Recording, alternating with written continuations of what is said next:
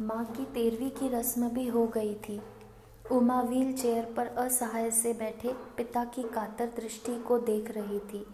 क्या करे? कैसे करे? कुछ समझ नहीं आ रहा था। कब तक यहाँ रुक पाएगी?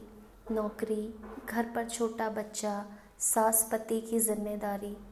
यहाँ पिता अकेले रह गए नौकर के सहारे। कभी उनकी स्मृति चली जाती है, कभी आ जाती है। भाई अमेरिका कल से ऑफ़िस जाना है, घर जाना है, क्या होगा? पिता शून्य में ताक रहे थे, इस सबसे बेखबर।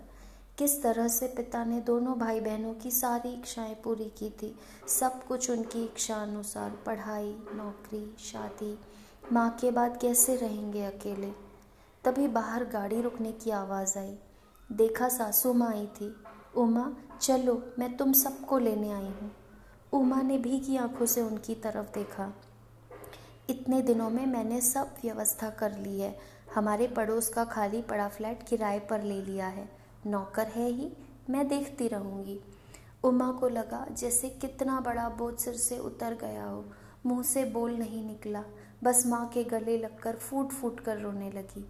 माँ ने उसके सिर पर हाथ फिरते हुए कहा, अपने बच्चे की तकलीफ़ न समझे, वह माँ कैसी?